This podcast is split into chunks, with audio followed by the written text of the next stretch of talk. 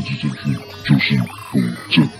It's wrong。大家好，我是 Mr. R。在开始本集的讨论之前，这边想要特别感谢一下，呃，我们这周终于有收到一些观众的比较正向的回馈，因为我们之前都是收到一些关于问候说，哎，我们是不是某某的党军啊？我们是不是哪里的同路人？这样子的质疑。所以说我之前一直觉得说啊，那些什么歌星或是影星在金钟奖上面说什么啊，我好感谢大家的支持，真的是谢谢所有的歌迷朋友。我觉得这些真的都是一些冠冕堂皇的干话啊。直到说我这周我在办公室焦头烂额的时候，有看到讯息说，哎，你们的节目其实我的内容很喜欢。说真的，我当下要不是在办公室，我应该会哭得跟一个小 bitch 一样。所以说。我这边真的很谢谢所有观众的正向回馈，那也邀请说，如果你对于我们的节目有什么看法，就是说你希望我们呃哪个地方可以改进，或者是可以增添什么样的内容，都欢迎跟我们说。好，回到我们今天的主题，我们今天要讨论的就是说，如果你强制在一些影视文化作品中植入一些政治正确的元素，可能会导致过度的反政治正确化的浪潮。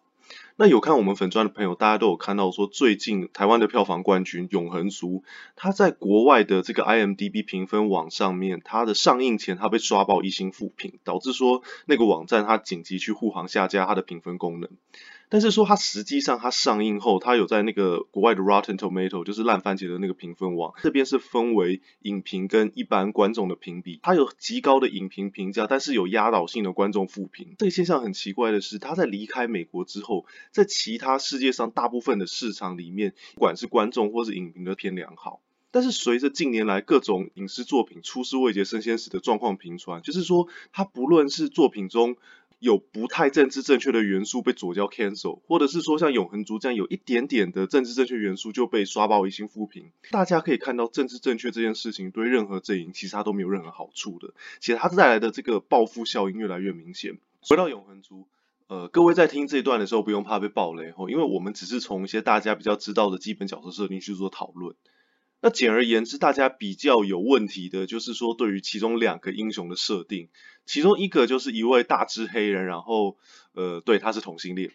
然后另外一位就是一个有肤色的一位聋哑女性。喷烂这一类设定的声浪主要分为两种，一种是说这样子就是背离原著，根本不尊重原本作者想表达的意思，然后根本是去生成另外一个左胶新宇宙。另外一个说法就是说，你这样刻意要在娱乐作品中加入一些说教的元素啊，又要去控诉说我们现在体制是如何欺负这些可怜边缘人，来，你观众看看你自己的刻板印象有多恶劣，要不要去死一死？所以说，针对第一点背离原著。其实现在绝大部分的电影跟游戏，特别像是这些漫威系列的超级英雄电影，它在制作跟原著的一些角色或是剧情一定会有落差。但只要是跟这些 LGBTQ 或者是种族无关的因素，基本上除了一些重度宅男会在那边靠北说，哎靠北哦，他才不是在那时候出现的。除了他们之外，基本上大家是不太会去吭声。所以说现在主要的争议点是来自于说娱乐作品它想要说教跟间接洗脑的部分。所以说我们在第二季 LGBTQ 猪队友中有提过，大家今天想象说这个社会是不吃草莓的，所以说你今天想要推广草莓，这样是不是要先选对平台，在一些原本就是创新度比较高、受众本来就比较能够期待变化的地方尝试，像是一些手摇饮或者是蛋糕店。但是今天的状况是，这群草莓的爱好的比较有一些比较极端的，他们不知道是怕说推广太慢还是怎样，他非要挑一些受众有既定期待影响的平台，就像是欧阿米说。今天突然给你塞一颗草莓，然后卤肉饭突然间给你加点草莓酱，那可能就有部分观众觉得说啊，反正草莓又没有毒又没差。但是你应该要预期到有大部分的人会想要翻桌或是给负评嘛。假设今天有客人来你的店里面，他去点一碗欧阿米说，跟老板说，哎，不好意思，我今天工作真的很累，我真的只想吃一碗正常的面线。那我去呛他说，干你妈，你恐霉症哦，你这样子不健康啦，可以不要那么迂腐吗？来啦，草莓给你大颗一点啦，智障。你这样做当然会引发反效果。有支持者可能会说，但是草莓对整体社会来说是好的啊。如果没有强制一些人他们在日常生活中植入接触，那没有让这群人意识到说草莓的好怎么办？这边的逻辑是说，哎，因为我做的是好事啊，属于正义的手段，合理性与否真的不太需要去考量。那要是进一步再推动的话，那基本上这就是恐怖主义。这个永恒族的 IMDB 紧急关闭之后呢，其中一位里面饰演英雄的男演员就在推特说：“啊，我就是要看这群右翼智障偏激的反应。”他这样子自以为伸张正义的结果，其实是把受众推得更远、更更激化。影视作品里面它可以加入政治正确的元素，跟影视作品里面需要加入政治正确元素是两个完全不同的概念。前者是说这些多元的设定、多元的小众群体也可以融入在大众生活里面，他硬要插入的话也没有关系。但是后者是暗示说，A 这些群体需要特别辅助才会需要被大众认同，而且 B 暗示说，哎，你们观众要是没有百分之百接受这个概念，就是歧视迂腐，社会无法进步的根本原因之一。所以说，与其是推动平权进步，反而更像是炫耀一种自己的道德高度。来啦，你们这群未开化的护家盟，我知道什么对你们比较好了，看这个低能。就永恒族来说，呃，本人蛮喜欢这部作品了，感觉因人而异。虽然很明显刻意把一个原著中的男性英雄角色变成一个有肤色的聋哑女性，然后把一个好好的光头英雄变成一个黑人同志，但是这部片的剧情真的也没有说要刻意来宣传残障人士所遇到的社会困境，或者是同志出柜所需要的奋斗，它反而更是一种哲学式的反思道德议题，跟 Netflix 的《良善之地》有点像，大家有空可以去看。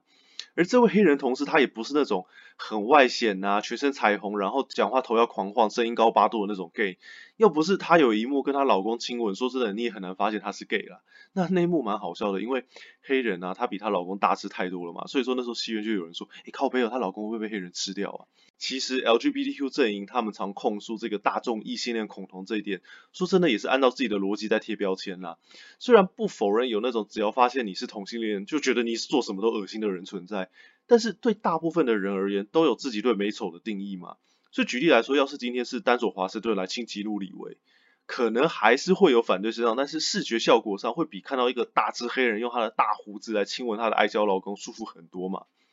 在这讲白了，任何的这个事情都会被贴标签。接吻这类的行为在公众场所被排斥这件事情本来就不限于同志族群。那要是有一些过度肥胖者或者是一些奇装异服、特殊打扮者，很多人也不会觉得说他们接吻这样子的举动在公众或者是影视作品中很美观嘛。但当 LGBTQ 团体把任何对于他们族群所做出的批判或者批评，全部大刀一砍，化为歧视跟压迫行为。除了知道自己的压力外，真的也看不出实际效果是什么吗？啊，难道怎样？你今天是要对方对外公开声明，然后道歉下跪吗？这样子他就会真心百分之百接受你们了吗？这很奇怪嘛。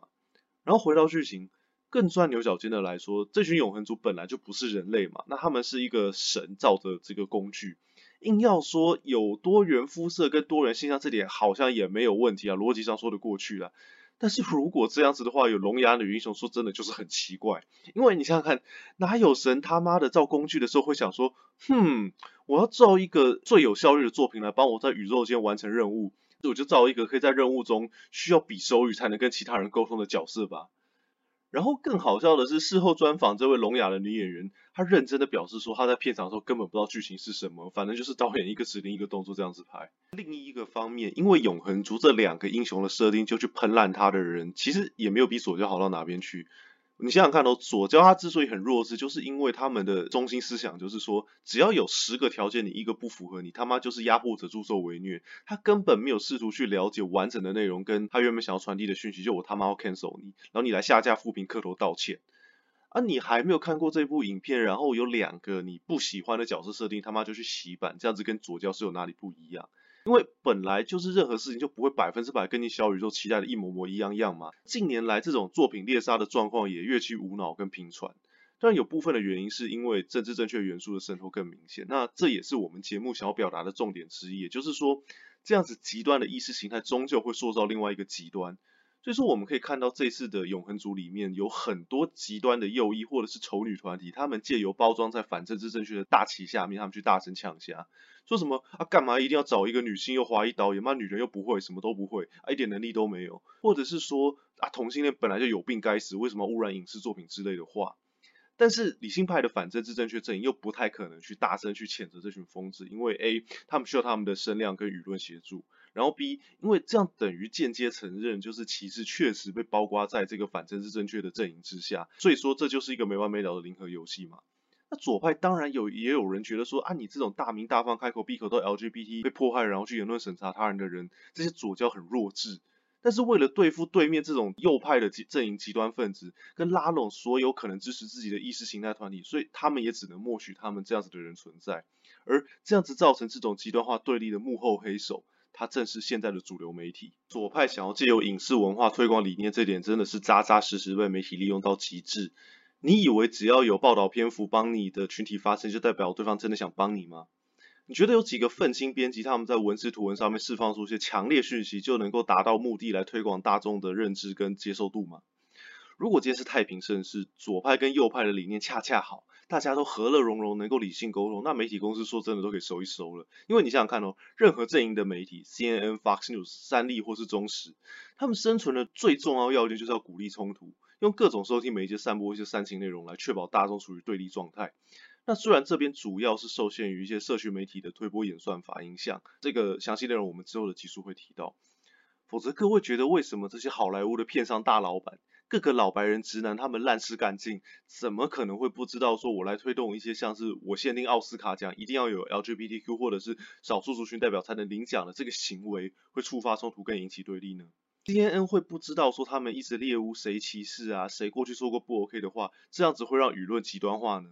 他们怕的是反方骂得不够凶，极端言论不够狂。因为讲白了，单论性望爱啊、散播理念这种教条式的无聊内容，支持者他们真的很难聚集。所以你唯有制造出一个强大的邪恶团体，才能挥动正义的大旗来号召，不是吗？我们看左胶强制在一些影视文化中推动一些意识形态，会觉得说智障又好笑。但是这是因为他们被所谓的 bad actor 或者是害群之马影响，让整个群体被贴上一些既定印象的标签。你想想看，要是今天我们社会中完全没有左派声音的存在的话，那是非常地狱的。不想当社畜加班爆肝吗？觉得有比工作更重要的事情是不是？想想看，当整个社会跟你说，哎妈的，你做白日梦不努力哦，你活该没钱啊。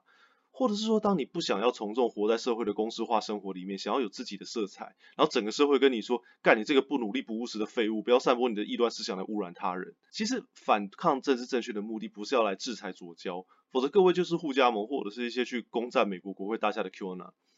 反抗政治正确的目的，正是要避免在极端声浪碰撞的过程中，各派中间理性的声音不要被淹没或者是消灭，且确保说右派跟左派他们能够彼此交流跟持续修正，不要完全走歪。所以说，下次各位看到媒体标题，然后觉得血压上升，想要回文加入比战前，麻烦先冷静下来，不要跟着起哄。我们需要的是各派的资讯沟通，不是彼此发泄。好了，这集就到这边，谢谢大家收听，拜拜。